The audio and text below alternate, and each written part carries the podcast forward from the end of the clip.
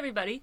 Welcome back to my channel. Thanks so much for tuning in. My name is Dana Trupiana, and I cover infamous gangsters every week in a true crime like format. My show, Mob Times, comes out every Tuesday morning at 10 a.m. Most of the time.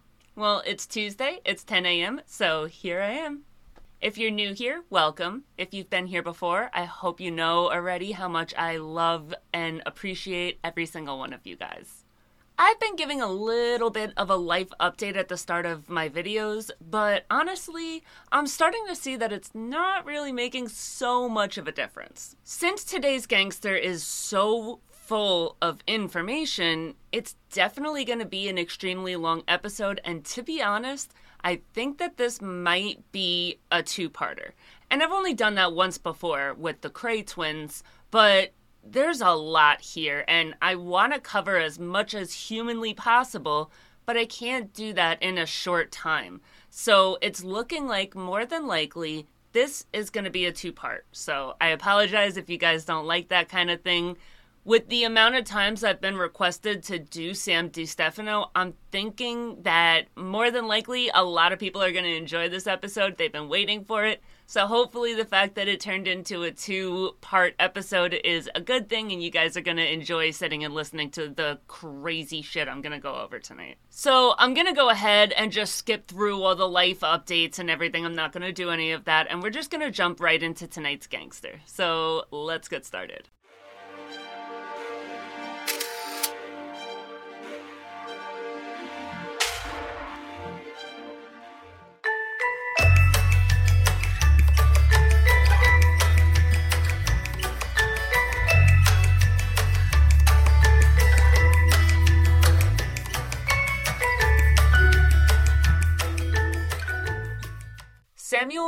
DeStefano Jr., also known as Mad Sam, was born on September 13, 1909, in Streator, LaSalle, Illinois. He was the son of Samuel DeStefano Sr. and Rosalie DeStefano. Her maiden name was Brasco. Both of his parents, Salvatore Samuel DeStefano Sr., as well as Rosalie A. Brasco DeStefano, were born in Villarosa, Provincia di Enna, in Sicily, Italy. Both parents immigrated to the United States in 1903, so it doesn't look like they followed the pattern of your typical couple where the man comes ahead and gets everything set up and then the wife follows. It looks like they made the voyage together in 1903. While his father was the breadwinner, his mother was a full time housewife who would later live on the contributions of her children. So, pretty much, his dad took care of his mom, which is what we see a lot of the time in Italian households. And then, when his dad was no longer able to provide, the children stepped up and took care of the mother. Sam had three brothers and three sisters, so seven kids in total. And that might be the sweet spot for Italian families. My mom had seven kids in her family too, and I just hear that number a lot when it comes to how many kids there were. There's a lot of families that had exactly seven kids. Giuseppa Josephine DeStefano was the first child born, and she was born in 1899, and she was born in their hometown in Italy.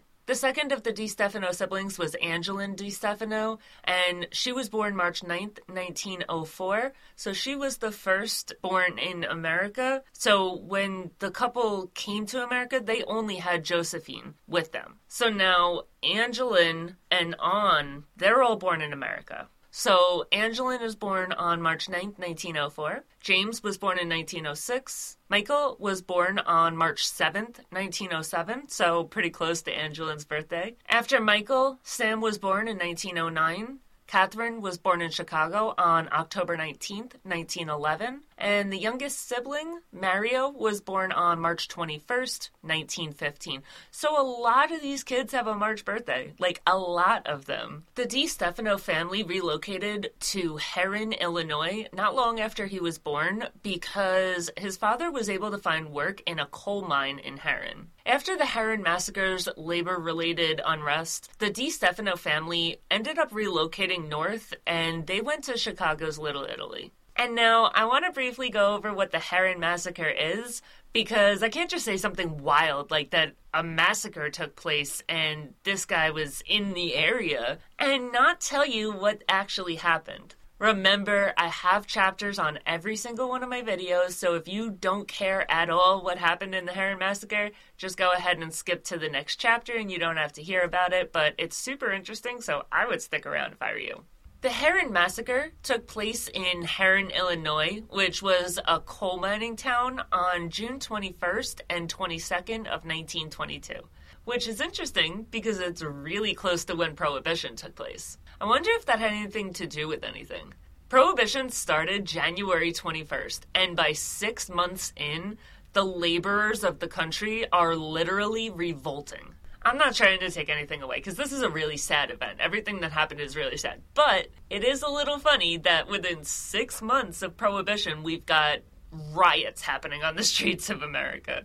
So the Herrin Massacre is a labor revolt, and a lot of people ended up dying there. It was a strike of the coal miners, and it was led by the United Mine Workers of America, and it was led pretty much to get better working conditions. The owner of the coal mine that's at the epicenter of this national strike that's about to start is W.J. Lester, and he owns a company called the Southern Illinois Coal Company.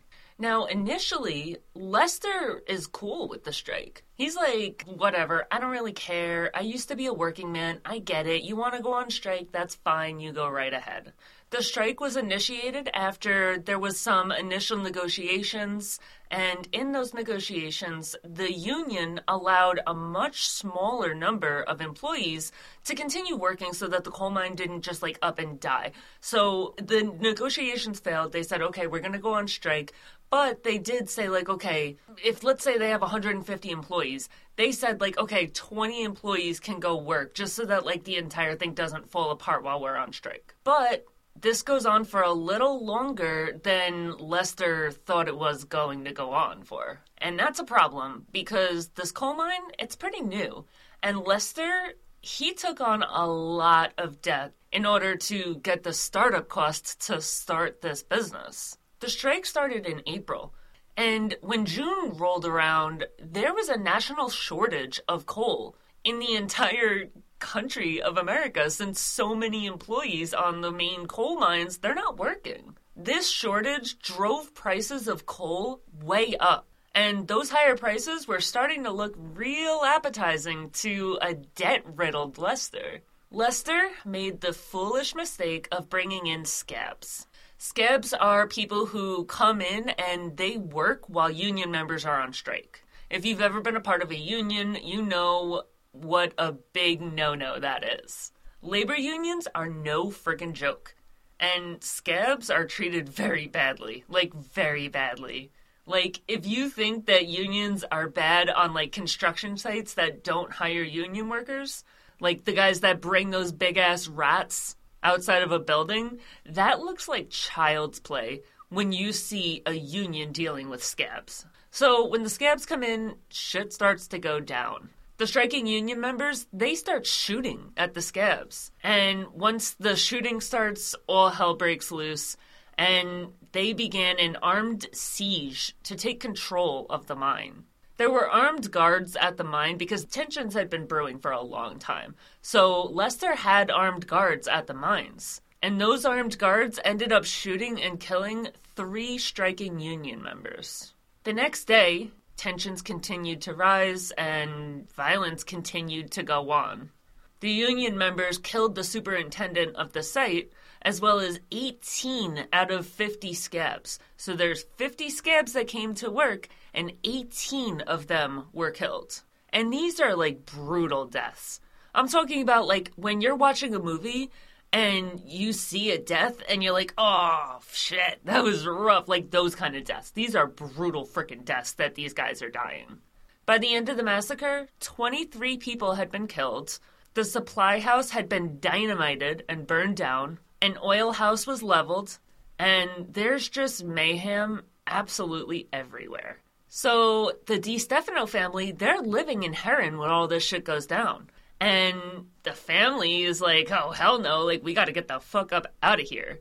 Not only are they living in Herrin, but Samuel is an employee at the coal mine that all of this shit went down on. So I feel like for him to just like jet off and like leave the entire county that they're in, I'm gonna assume that he may have gotten involved in the killing of those 23 people.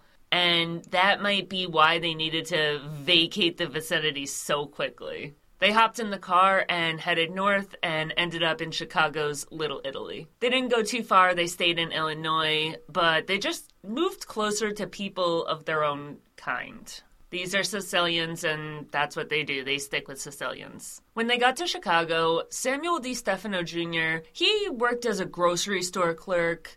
And after that, he became a real estate salesperson. It's hard to have such an abrupt vocational switch. He can't be a coal miner anymore, and that's what he does. So he's just pretty much hopping job to job to job, trying to find something new and just trying to find a way to keep food on the table and pay the bills for his wife and seven kids. As far as Sam Jr., which I don't know why Sam Jr. got the name Sam Jr., he wasn't the first boy that was born. James was born before him, so I don't really know. But as far as Mad Sam, Chicago, Illinois, in Little Italy, not the greatest area. It's a rough area.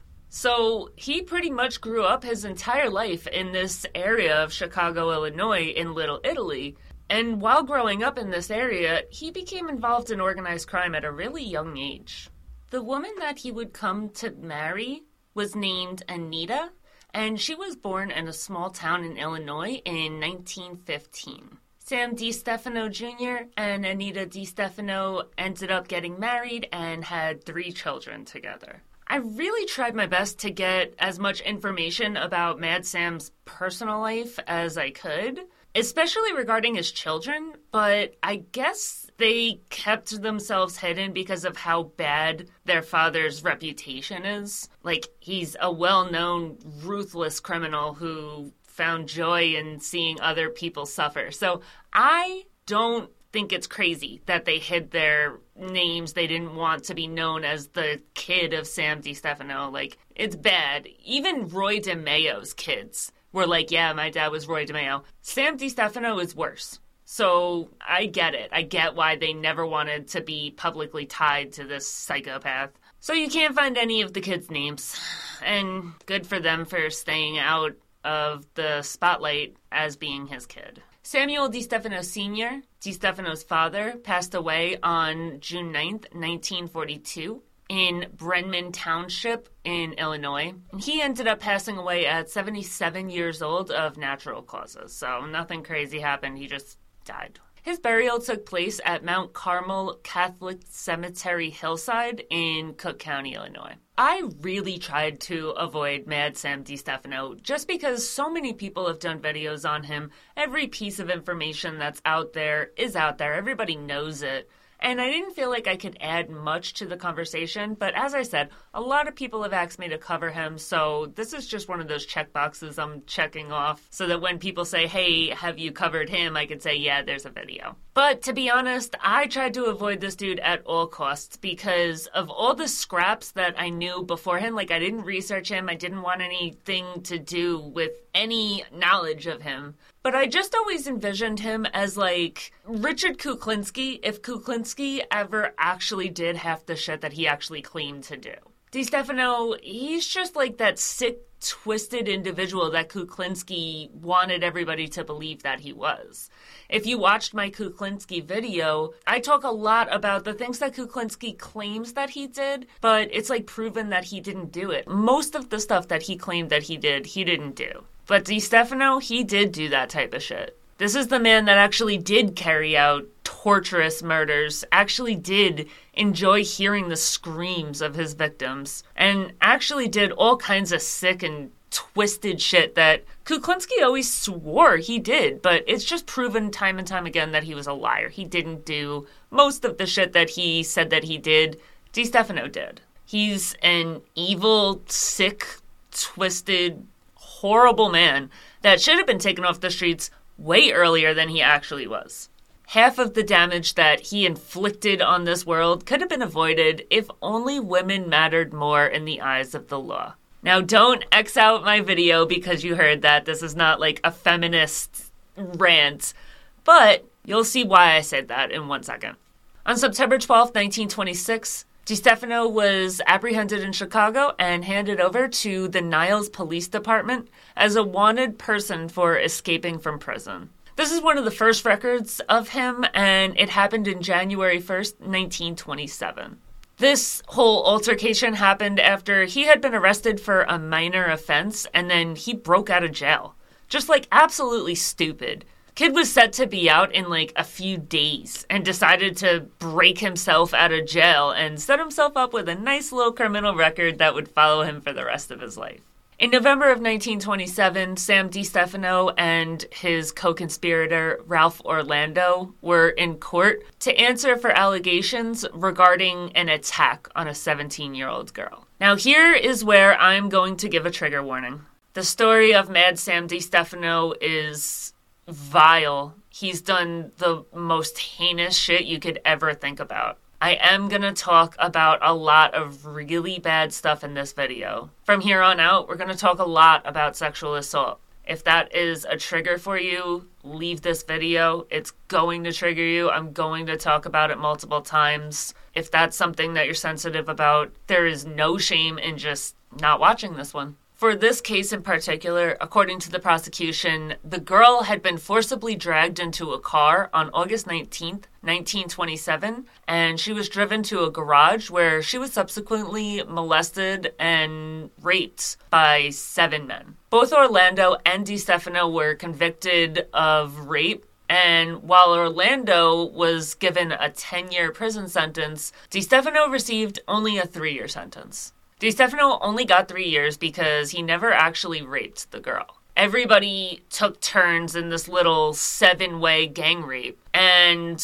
as DeStefano was getting ready to take his turn, the cops showed up and broke it up and arrested everybody. Like, they rescued this poor little girl, this 17 year old child, and all the grown men were arrested. So, even though DeStefano never actually raped the girl, he was one of the two dudes, him and Orlando, that forcibly grabbed the girl and brought her to the garage and set her up in that situation. And he had all intentions of raping this girl. So, honestly, I think every single one of these dudes should have immediately gotten like 20 years each if you think about it, like, what kind of future do you foresee for a man that is involved in this kind of attack? You don't just gang rape a child and then wake up the next day and be a stand up citizen. Not in three years, not in 10 years, not ever. If the law viewed what happened to this poor innocent child as what it was, a horrendous assault that probably ruined the rest of this poor girl's life, he would have been taken off the streets, and half the shit that we're going to talk about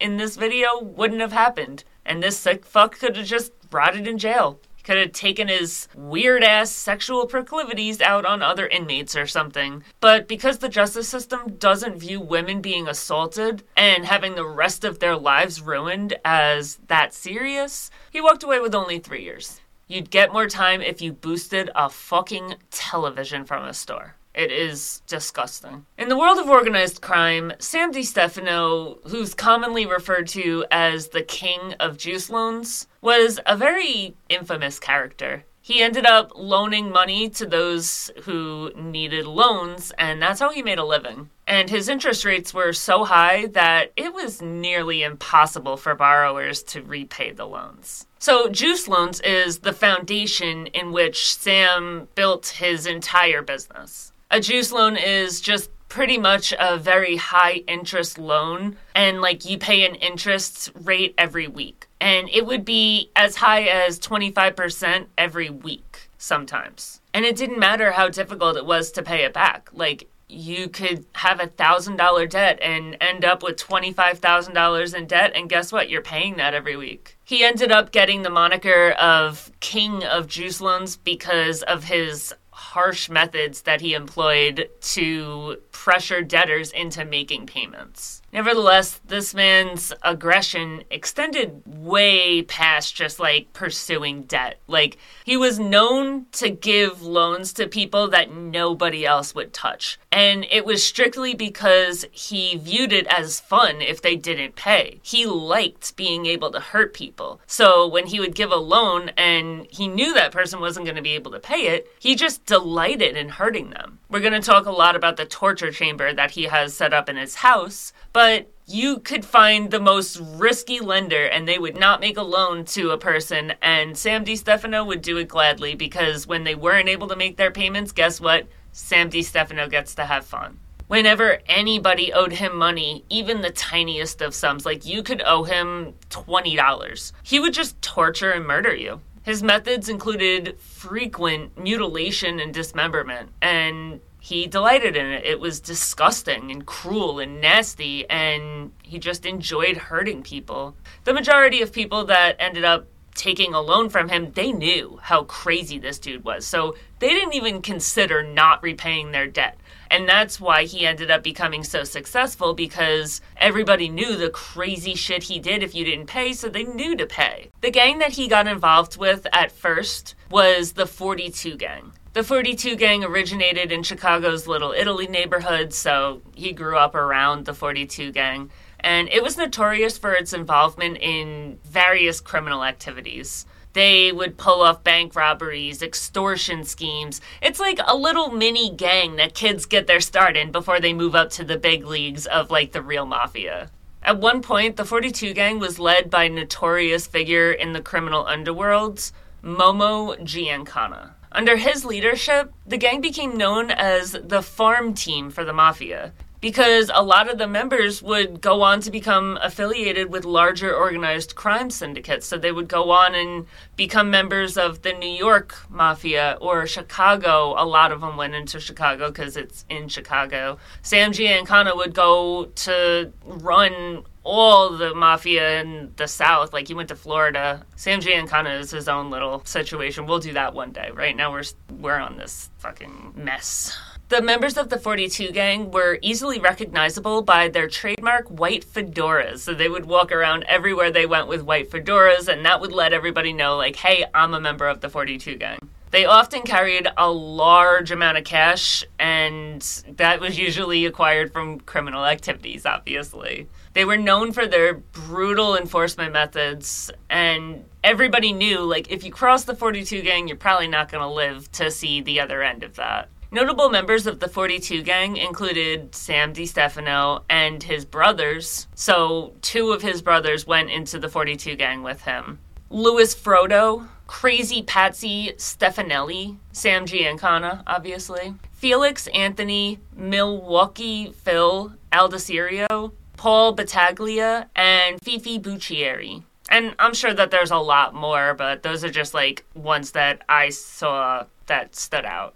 The members of the 42 gang, they were kind of considered like too risky. They were too much of cowboys to be involved in like regular business of the Chicago outfit. So the Chicago outfit would never touch them because they're too risky. They're too crazy. They're young and reckless and wild and they can't really be tamed. And the mafia doesn't like that because people that can't be tamed, they're a risk. So initially, the Chicago outfit wanted nothing to do with anybody that was in the 42 gang. That ended up changing when Sam Giancana caught the eye of Tony Accardo, and Tony Accardo ended up taking Sam Giancana under his wing and pretty much made him his protege. And Paul Ricca did the same. They both really liked Sam Giancana. Once Giancana was in, he was able to persuade them to bring a bunch of the guys from the 42 gang over to the outfit. And the rest is history. Like, once Giancana got in, they became very enmeshed, and a lot of people from the 42 gang would go on to become made men in the Chicago outfit. When Sam Giancana first started working for the 42 gang, he worked for political boss Joseph Esposito. The gang's name was a reference to the story of Ali Baba and the 40 Thieves. So, in the story of Ali Baba and 40 Thieves, there's 41 people, obviously, Ali Baba plus the 40 Thieves. So, they considered themselves one better than that story. So, they called themselves the 42 gang because Ali Baba was 41 and then they had 42. Giancana, he quickly got a reputation as like a really good mobster. He was an exceptional exceptional getaway driver. He was an effective earner. He made a lot of money. He was ruthless. He was violent. And he was just a trigger man. Like, very, very good at all the Chicago outfit guys had to do was point, and Giancana was sick in them. After Esposito's murder, in which Giancana was rumored to be involved, the 42 gang evolved into like a de facto extension of the Chicago outfit. Figure the way that like the way that Canada's mafia is an extension of the Bonanno family, same kind of rules. Like they're just like an extension. They're not the Chicago outfit, but they're affiliated. And once that happened, it became a powerful criminal organization and ended up controlling a lot of the illegal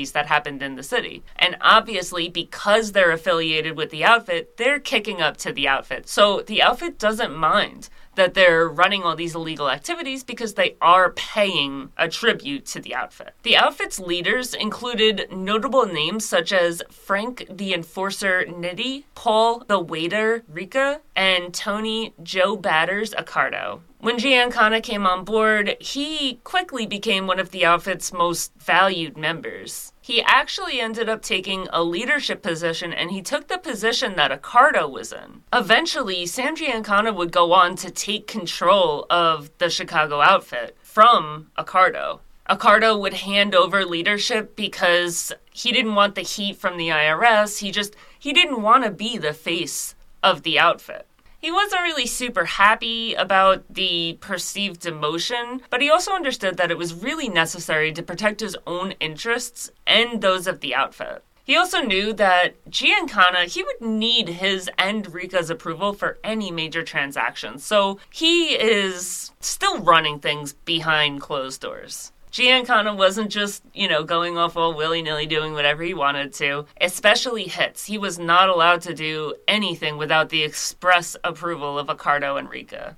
By staying in the background, Paul Ricca and Tony Accardo were able to avoid imprisonment far longer than their predecessor, Al Capone, had. And they pretty much took the Chicago outfit and turned it from like this band of crazy people under Al Capone, and they turned it into a very profitable and prosperous business. Over time, Accardo ended up taking on a lot more of the high level decisions because he saw Giancana's potential. He liked Giancana. Giancana was his protege, but he also saw his reckless behavior and he saw that Giancana kind of had a lack of loyalty. He was given the position of boss and just got all full of himself and was like, I'm gonna do what I'm gonna do. And didn't really stop and realize that, like, okay, maybe you're not all that. So once Accardo started to see those traits in Giancana, he started to take the high level decisions back because he's like, this is a threat. Like, I don't trust you. I don't trust your loyalty. I don't trust you to not go off and do some crazy shit. I'm taking that control back. And he did. In the early 20th century, Paul Ricca was a notorious figure in the Chicago Mafia. But in 1919, Ricca was indicted for his involvement in the murder of a police officer, and he was looking at a lengthy prison sentence, probably life. To avoid prosecution, Ricca decided to flee the country and ended up assuming the name Paul Maglio. He made his way to Cuba and spent several months there, like regrouping, and ended up setting his sights back on the United States because that's where all mafia members want to be. You don't want to be a mafia member in Cuba or anywhere else. You're going to make the most money in America. That's where they want to be, so he wanted to come back. On August 10, 1920, Ricca arrived in New York City under this new alias. Under the new alias, he was able to blend in with the city's larger Italian American population. There's no facial recognition, there's no like cameras on every corner. You gotta think this is 1919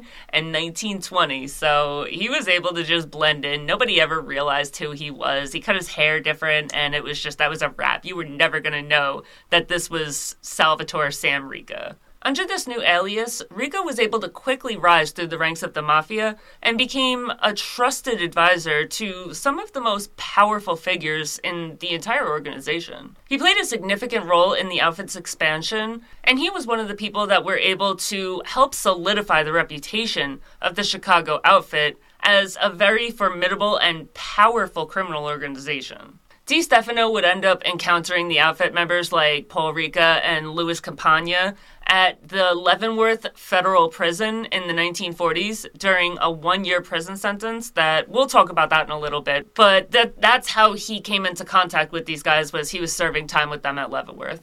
DeStefano actually ended up getting some money from Ricca, around $150,000 after he got out of jail. Ricca ended up funding DeStefano's loan sharking operation with the startup loan. Now, he gives him $150,000, but Ricca doesn't really want to deal with Sam Stefano. So he had his brother, Tony Ricca, deal with Sam, and he just like gave, introduced, like, hey, Tony, this is Sam, Sam, this is Tony, and this is your new friend. He's part of your crew, and just put him in place to deal with Sam and make sure that he was getting payments from the loan and keeping Sam in check so he didn't go too wild. So, because of these brutal tactics that he has, and because of how wild he is, he becomes a really well known figure in the criminal underworld in the 1950s. He was highly respected for his expertise in handling all kinds of complex criminal cases, and he started to gain a reputation as a fixer. He charged a very high fee for his services of fixing, and that would range from anywhere from like $800 for fixing like a major gambling or robbery case, or it would go up as high as like $20,000 for first degree murder cases. He's like Olivia Pope if Olivia Pope was a psychopathic rapist. During these times, $20,000, that's a lot of money. This is the 1950s. Like, that's a lot of money. Considering at the time you could buy a suburban middle class three bedroom home for $12,000, 20 grand's a lot. But even though he charged those astronomical prices, people paid them. They knew that he had a lot of power behind him. Sometimes people would have to die for his clients to get off. It just is what it is. And that's how he was a fixer. He wasn't a fixer like he went to court and fought on your behalf. No, he got rid of witnesses. He paid people off. He did what needed to be done. As his reputation as a fixer grew, he started to get corrupt police officers that would work with him. They would arrest somebody and then they would bring that violator directly to his house. When they brought the criminal to Sam's house, he would negotiate his fee and he would just discuss the details of the case and how he was going to get them off of the case. If they turn around and say, like, okay, yes, I agree to your terms, now you instantly have a loan with Mad Sam. Let's say you're paying $5,000 to fix something, you now have a $5,000 loan. And if you don't pay it back the next day, things don't go so well for you. Not only do you have a loan, you have a loan that is instantly accruing a VIG. So you have, let's say, $5,000, but you're paying, let's say, 20% a week on that. But it was worth it to a lot of these people because if they agreed to his terms and they paid him, he would use his connections and he would get a lot of people off of the charges entirely. Or he could get them drastically reduced. Obviously, the cops, the judges, everybody involved is getting a cut of this. They're giving the people that are paying him a break, but he's throwing up a lot of money to these people. But if the person that got the charges pressed on them and then agreed to his services didn't pay, things turned violent quick. He was known for his ruthlessness, and he would not hesitate to use any kind of physical force to get what he needed or wanted. Those who failed to pay were often beaten, shot, he peed on a lot of them to a lot of these people, they were way better off just taking a jail sentence. He was known for his saying, There ain't a case in Chicago I can't fix. In 1955, Sam Giancana, the boss of the Chicago Syndicate, ordered DeStefano and his brother, Mario, to kill their brother Michael. See, Michael had become a drug addict, and he was considered to be a liability to the syndicate. Despite the fact that Michael was their own flesh and blood, the DeStefano brothers carried out the hit, and they did not hesitate. They shot Michael to death and left his body in the trunk of a car. They didn't shoot him in the head, and they did like clean him up. They got him dressed up in a suit. So they made sure to not make it like a brutal scene, but they still killed their brother. When the police found Michael's body, they brought Sam and Mario, obviously, into the station because they're well known criminals and your brother's dead. We're going to bring you in for questioning. And instead of showing any kind of remorse, sadness, fear, anything, instead of doing any of those things, Sam DeStefano immediately started to laugh uncontrollably. Anthony Tony the Ant Spilotro was a notorious mob enforcer in Chicago during the 60s and 70s. Like, he was very well known in the syndicate. He was sent to Vegas by the Chicago outfit to oversee all the illegal activities in the city. But he started going a little wild, and he started attracting a lot of attention from the authorities leaders in the outfit sent Joey the clown Lombardo to go and like keep an eye on him, get him under control when Lombardo got there, he's like, "Yeah, this guy's insane. Like, I can't, I can't keep him under control. He's a friggin' loose cannon. He can't be trusted. He's going out of his mind. He's doing all kinds of crazy shit." So the leaders of the Chicago Syndicate ordered Spilotro's brother, Michael, to be killed as a warning to Tony. They sent Frank the German Schweihs and Anthony Tony Z, both of whom were members of Lombardo's crew, so Lombardo trusts them. It's good. Lombardo was making the orders, he put everything in place, but they also sent Sam, Mad Sam DeStefano, to manage it and make sure that everything went well because the reason that I tell that whole story is just to show you they trust Mad Sam DeStefano. They trust him to make sure that a hit is going to take place. If they want somebody dead, he's the one that they're going to send to make sure that that person ends up dead.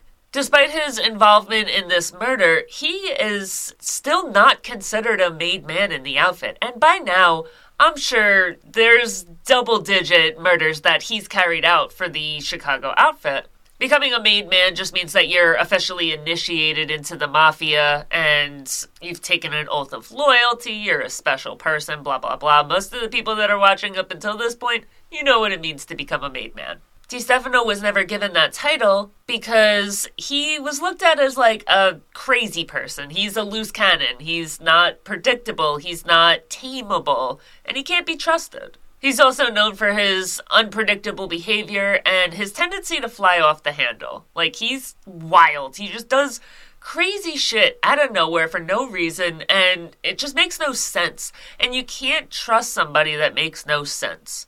Like, even if somebody does something crazy, if you can understand why they did that crazy thing, you can get on board with it. But when someone does something and it's just like, what the fuck, man? Why? Why would you do that? That's when you can't trust them. And that was the kind of person that Sam DeStefano was. He's making these crazy decisions, he's doing this crazy shit, and it makes no sense. There's no explanation. There's no, like, oh, okay, he did it because it's just because. Because he's a psychopath. So he was never made a made member of the Chicago outfit, thank God. The early 30s were a very crazy time for Sam DeStefano.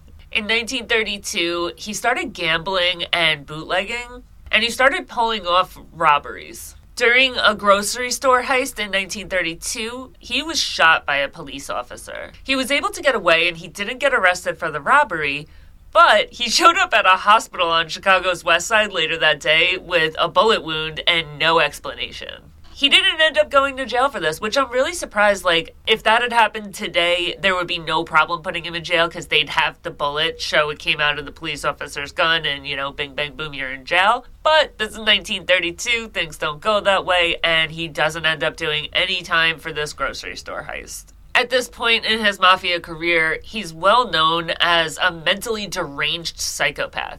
A lot of people know him as somebody that isn't smart, He's not cool. Nobody likes him. Nobody wants to hang out with him.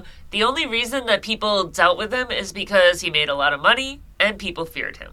In 1933, so one year after he caught this bullet at the grocery store, Sam DeStefano received a 40 year prison term after being found guilty of a bank robbery in New Lisbon, Wisconsin. They got away from the bank. They got away. Everything was perfect. But in like one of those comedy skits, like their getaway car broke down during the police chase.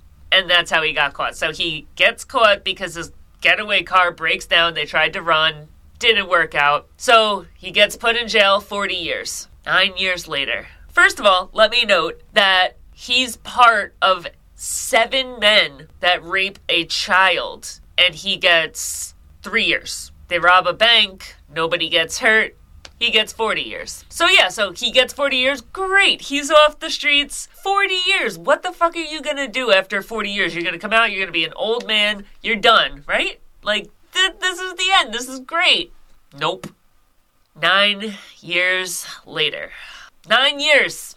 He did 9 years. The police and criminal justice system had all the opportunity in the world to get this sick fuck off the streets. But they just kept letting him out and kept letting him unleash himself on the world. Like they asked for this. Nine years after receiving his 40 year prison sentence, Governor Julius Heil commuted his sentence in December of 1942, and in December of 1944, he was officially released. Governor Julius Heil, he's not a very popular governor. He only got elected once, and this was not a popular decision to commute his sentence. So once he's released after this nine year prison sentence that's supposed to be 40, he gets out and he gets a job at a lottery printing company. So now he's working at this lottery printing company, and he gets it in his head that it would be a great idea to print up and sell fake sugar ration stamps. Now, remember, this is during the time of World War II. Everything is rationed. So, people got a certain number of sugar ration stamps, and you were able to take that and go get sugar. And because he's printing up these lottery tickets, he decides to print up these fake sugar ration stamps, and he goes out and sells them. He got caught doing this, obviously, and he ends up getting put back in jail in June of 1947. This time, he's only sentenced to one year in Leavenworth. Yet another prime opportunity to put this man away forever, and they give him one year. After serving his time, he gets out later in 1947. He doesn't even do a full year. And after he's freed, DeStefano was hired as the foreman of a Chicago garbage dump by the Chicago government. He obviously hid his criminal history from his civil service application. And they did eventually find out about this. In 1952, they found out that he had hidden his criminal history, but by that point, they decided that they weren't going to press charges. Since he still had some money left over from the bank robberies that he had pulled off, he starts investing in Chicago real estate. He purchased a 24 suite apartment complex where he utilized the rent that people were paying as a way to wash the money. So when he was going out and committing these crimes, he just used the money that he was receiving from rent from this apartment complex to legally make money that he was able to go and pay off politicians, pay off aldermen, do everything that you need to do to pretend to be an upstanding citizen.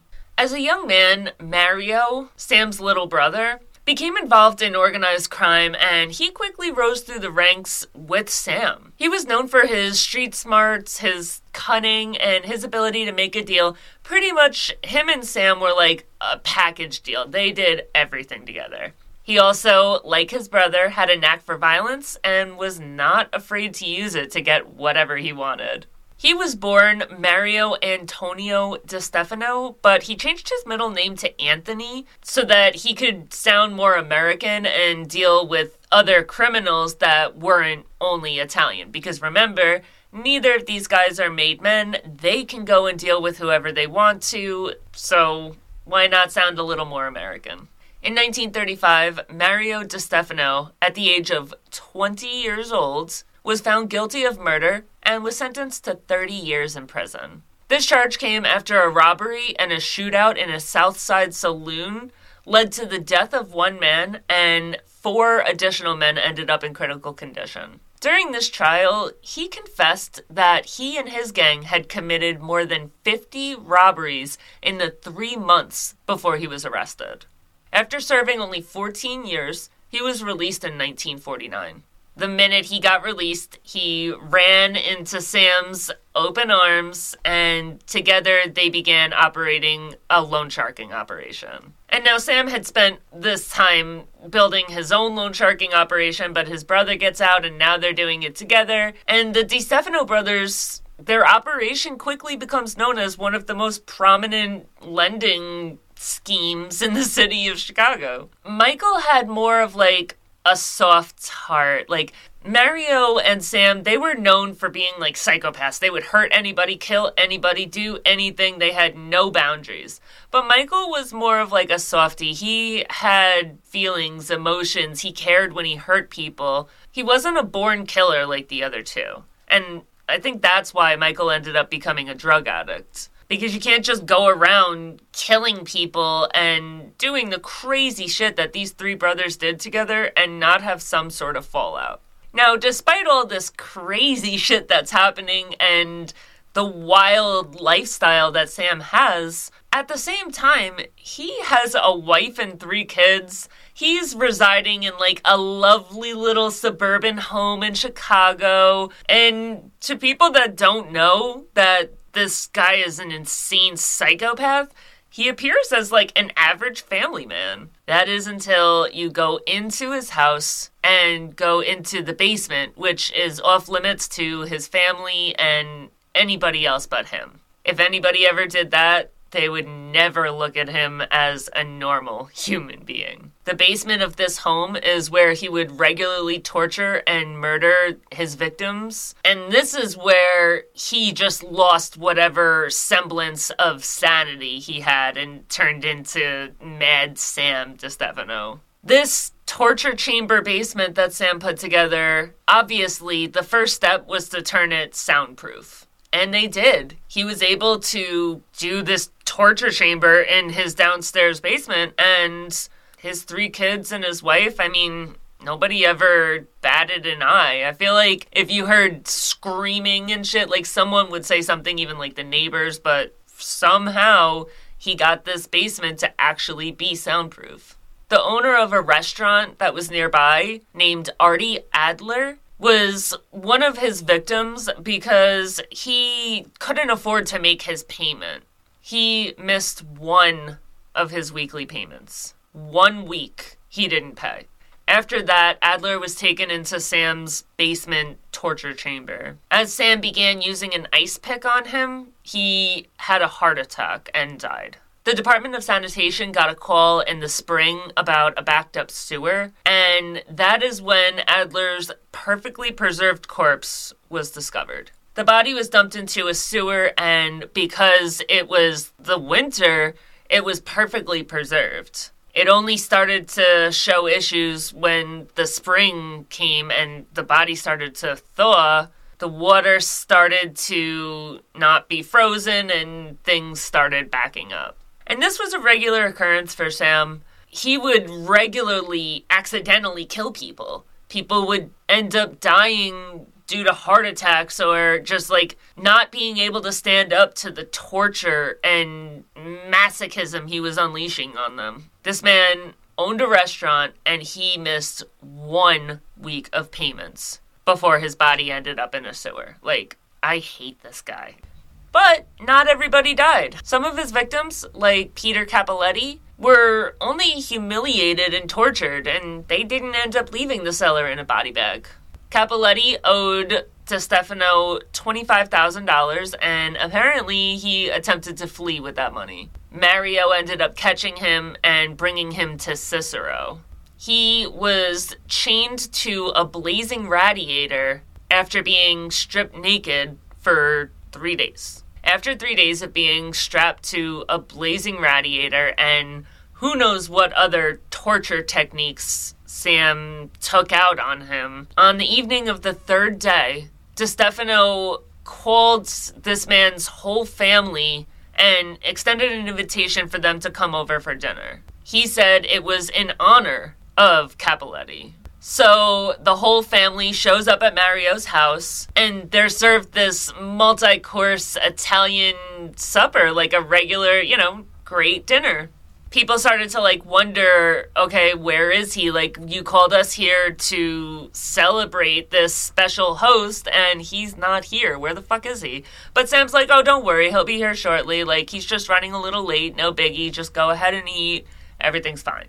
After dinner was over, the severely burned and naked Peter Cappelletti was led into the kitchen and just kind of like tossed at his mom's feet. There's argument over what happened after that. Some people say that Sam pushed the rest of his family to urinate on him some people say that Sam urinated on him in front of his whole family. Like, it doesn't really matter. There was some kind of urination that took place on this severely burned, naked man in front of an entire family. But Cappelletti swore that he was going to make it right, and Sam allowed him to live. And he just kind of used Cappelletti as an example of, like, look, I'll do this shit to you. Do not mess with me. Do not not pay me this is what's going to happen to you. And the message was received loud and clear. Sam's mom passed away on October 13th, 1960, at 80 years old in Chicago. Rosalie DeStefano was buried in Queen of Heaven Catholic Cemetery Hillside in Cook County, Illinois. During the early 60s, Sam was a leading loan shark for the outfit. Most of the people that he lent money to were small time criminals, politicians, lawyers, and he also had the people that were committing crimes and being brought to his house by the policemen. He's charging these astronomical interest rates, but he's also willing to work with anybody that everybody else is not he's starting relationships where he's lending money to drug addicts or businessmen that have a history of defaulting on other lenders. And Sam takes this on happily because he looks at it like if he, either one of two things is going to happen, you're going to pay me and I'm going to make money, or I get to have fun hurting you. There was a lot of people that said that while he tortured his victims, he would foam at the mouth one time, a reporter named William Doherty made the stupid mistake of publishing a critical article on DeStefano in the Chicago Tribune. And we all know what the outcome of this is going to be.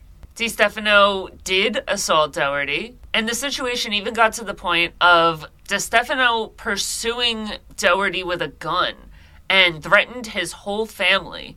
It ended with DeStefano smashing the windows of Doherty's car, which was parked nearby. In 1962, DeStefano was arrested in Rockford, Illinois, because he had attempted to represent Vito Zaccagnini in a forgery trial. He is not a licensed attorney and he has no legal training, but he, real life, gets up in court and attempts to act as Zaccagnini's lawyer. Like, hello, Your Honor, I am the fucking lawyer. Like, what are you doing? His involvement in the trial was uncovered, and he was arrested and charged with forgery and for practicing law without a law license. Like, you freaking psychopath! When he was charged, DeStefano turned around and demanded the names of all employees in the state attorney's and sheriff's offices so that they could all be called as witnesses at the subsequent trial. His demands were obviously not met, and he was eventually convicted and sentenced to federal prison time because he's not a lawyer. So that's where I'm going to stop for the day because, as I said in the beginning, this is going to be a two part episode. So I think this is a good stopping point. We're going to go ahead and stop there and start up next week on the part two. Again, with how many people requested this episode, I'm hoping that you guys all want to hear about him so much that a two part episode is a great thing. So I'm going to go ahead and get off of here. Please don't forget to like, share, comment, subscribe, follow, do all the things, and I'll see you next week. Bye.